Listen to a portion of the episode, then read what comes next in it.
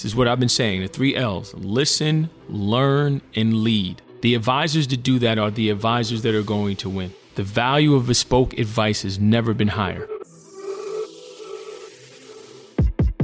You're listening to Coindesk's On Purpose with Tyrone Ross. And infrastructure, money movement, security. The wealth management space is not set up to deal with the client of the future. And man, is that an incredible opportunity. A licensed investment advisor and powerful storyteller. Tyrone has a passion for digital assets and their ability to disrupt our current way of life. How do I protect myself? How do I protect my firm? How do I protect my clients? The show is for advisors by advisors. Advise on purpose in the arising realm of Bitcoin and cryptocurrency.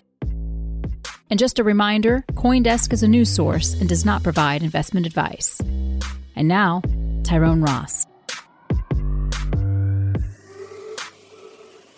Welcome back to another episode of the On Purpose podcast. I am your host, Tyrone Ross, live from New Jersey, where it is going to be freezing tonight, a freeze warning. So I decided to come to New Jersey to visit family, and I'm greeted with a freeze warning. but anyway, hope everybody is doing well. Looking around at the crypto markets, there is not much happening. Bitcoin seems to be pinned at around $40,000. Um, not much news coming out of the Bitcoin conference that took place. And for myself, I was down at the ETF uh, exchange conference, which this episode will be about.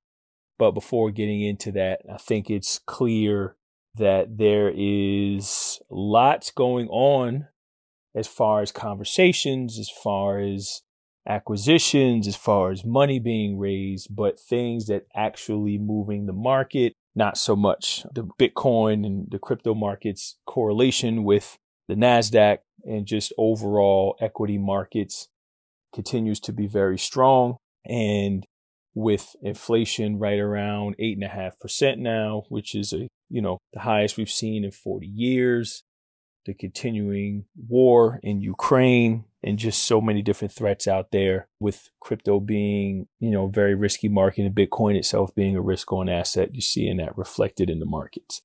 All right. So let's get right to it. So the purpose of this episode is to talk about my time at the ETF exchange conference. So first of all, got to give a big shout out to Matt Middleton, uh, Dave Nadig, Tom Lydon, and the inimitable Matt Hougan for having me. Those are all the ETF mafia. That's what I call them. But they asked me to come down and I did a wonderful interview with the uh, mayor of Miami Dade, Daniella Levine Cava, which was a wonderful conversation. So at the conference, there were a bunch of crypto panels. I was not a part of any of them. I let them know that I did not want to be a part of any of the crypto panels, but I wanted to come and just feel the vibes, right? And going from San Diego to Miami doesn't suck.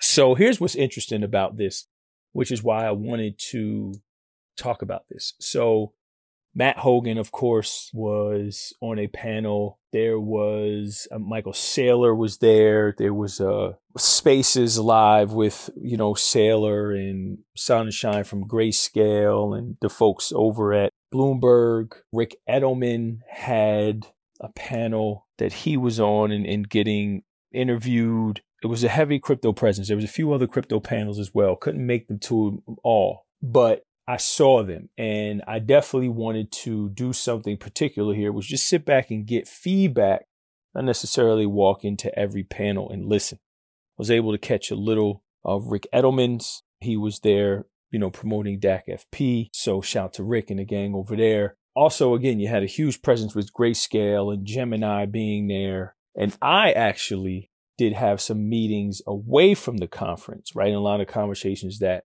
centered around crypto, some that you will hear about later, but some really good conversations with some traditional players that are looking to get into the financial education space and just looking to push crypto into their wealth management channel. So I had some conversations there, none that I can really talk to now, but uh, stay tuned for that. There are some very big branded legacy names that are really looking at this as something that they want to do in the future. So here's what is interesting to give you a, feel of what was going on. I had a private dinner. It was me, Barry Ritholtz, Matt Middleton, Justin Castelli, Matt Hougan, and John Swolfs. We were having a private dinner and we spoke about NFTs and we spoke about the crypto markets overall. Some separate conversations with some other folks, Shana Sissel and the folks at Armada looking to do some things. Every conversation was about crypto.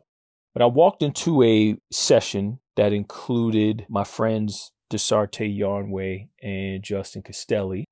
And this was about basically the modern advisor practice. And I got to be honest, this was the one session where I wasn't expecting anything about crypto at all. But something that was said stuck out to me. At the end of the session, they were taking questions. And the first question was about crypto.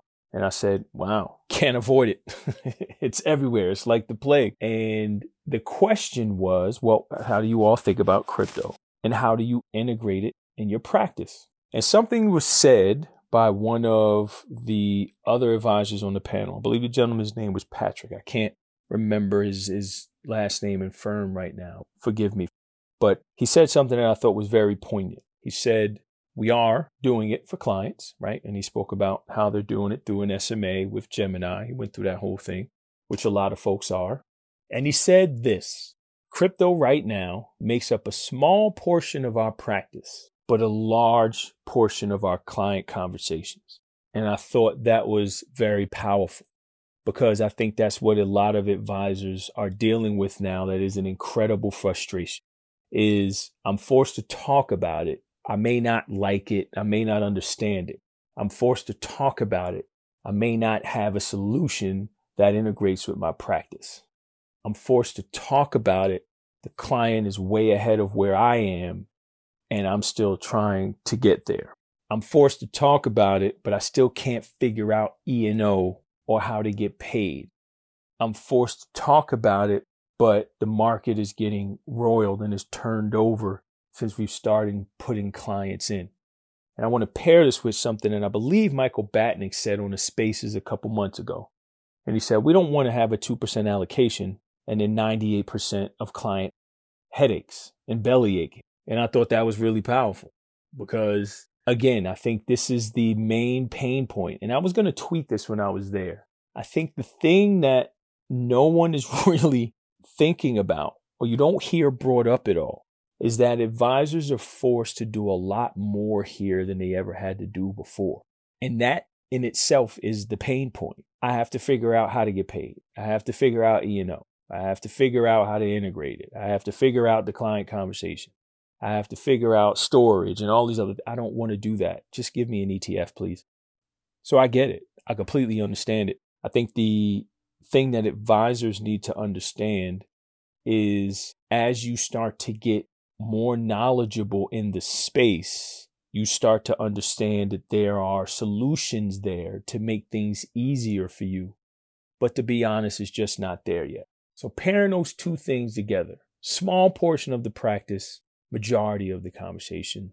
We don't want to allocate 2% and then have 98% of the client headed. That sounds very familiar, right? To myself as an advisor, but also when you really sit and talk to a lot of advisors, and I've spoken to a lot of advisors about this, they're saying that, but they may say it in different ways. And I'm not talking about those of us that are punch drunk. I'm talking about those that are just looking to put their feet in. And I'm on my way next week to go visit another RIA that is bringing me in to have a conversation with their advisor. These are the hurdles custody, the regulatory clarity, the volatility, these are all things that goes back to those two points. Well, if you do do it, it's going to be a small piece. And then if we do do it, it's going to take up all of the conversation because it's so convoluted and it moves so quickly and it's constantly evolving. That's not what advisors want. That's not ideal, especially if I had to go through all these fiery hoops to get E&O. And it's costing me a lot of time. It's costing me a lot of money. It's costing me a lot of man and woman power to actually integrate this in my practice. I really don't know if it's worth it. So when that advisor said that, I was like, wow, okay, that's someone that I don't know, but saying on stage, this is what their experience has been. And then every other time that you do something, this is what happens. Two personal examples. I did a webinar with eMoney. I believe there was almost a thousand people on the webinar. They had over a hundred questions. RIA channel, NASDAQ, hashtags. I did uh, a session with the a module in their Advisor Academy cert. They had almost 200 questions. So to me, there's a thirst for knowledge and understanding out there. That's all this means to me. And having been someone who was looking to build solutions and then coming out of that now from being heads down and then now actually going back out and seeing the sunlight and picking, you know, the lilies for a bit and having conversations again, you realize, oh, okay.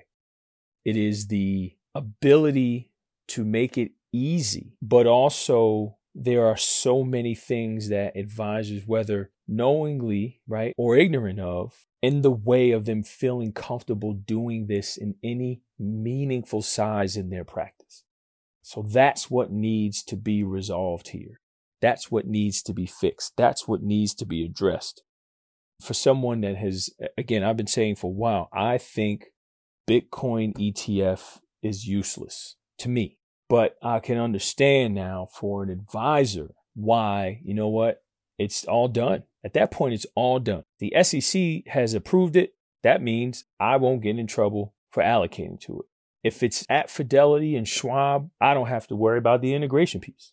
If it's part of a meaningful allocation alongside client stocks, bonds, cash, and other assets, financial planning and the conversation is easier. Billing, all of these things are just made easier. That part of it, I completely understand now more than ever because of sitting and talking on these panels, doing these education modules, and talking to even more advisors. It becomes a conversation about I need to make sure that when I'm engaging with a client, these things that concern me are addressed.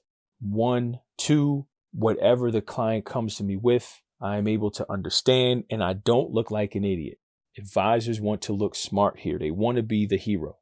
And lastly, how do I do this in a way that is meaningful to justify all of the time that I'm spending learning modules, courses, reading, along with everything else that I have to do. So I think there's a lot here, and I think that was palpable at the ETF Exchange conference. It was just really at this point, it's just all right, it's not going away, right? We know that. But I need answers. Are there any answers now? Like, what are the answers? What are the regulatory answers? What are the custody answers? Can I see it on the statement? Can I bill on it? Can I get paid in kind? Can I do this inside of this type of account?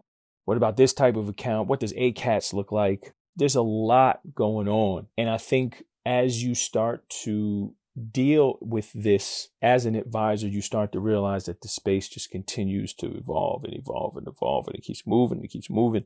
So with that, I think there was a lot of discussion around the executive order that Biden released. I think there was a lot of conversation around an ETF. It was clear there was a lot of conversation around an ETF. And there were a lot of conversations around what is next? We started off light speed with all these announcements and news for, for the wealth management space. And it was quiet. It's just like this quiet period now. So what's next? What's the next thing? Is it the regulatory, some type of regulatory clarity? Is it some type of yield that is available through, you know, some type of product? We'll see. Is it the next model or indice? and ends here for me as far as this conversation is I, I tweeted and it got a bunch of responses. I asked Twitter, I said, hey, what is the SPY of crypto assets? What is the crypto index? What is the thing? So many wonderful responses. Got a couple podcast guests out of it, which you guys will be hearing from soon. But that's the next thing. Like, when is that easy? Because you look at SPY and the assets in SPY, I don't know where it is right now, but it's billions and billions of dollars, right? Hundreds of billions of dollars. Like, what is that for crypto? And when is it going to be that easy?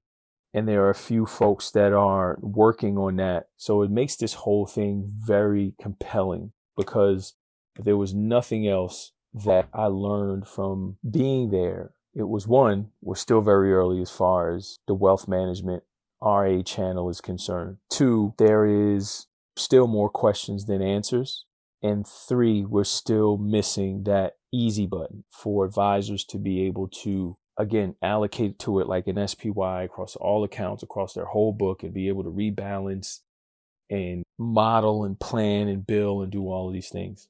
So, anyway, very interested time, wonderful time. Again, shout out to everyone over at you know the ETF exchange for having me. It was a wonderful time. Great to see so many different people, a lot of different conversations. Got some really cool guests lined up. Like I said, spoke to a couple folks there. So stay tuned. The pod is about to heat up. I wanted to record this one really quickly while I was on the road just to give you some feedback of what went on at the conference and what is to come.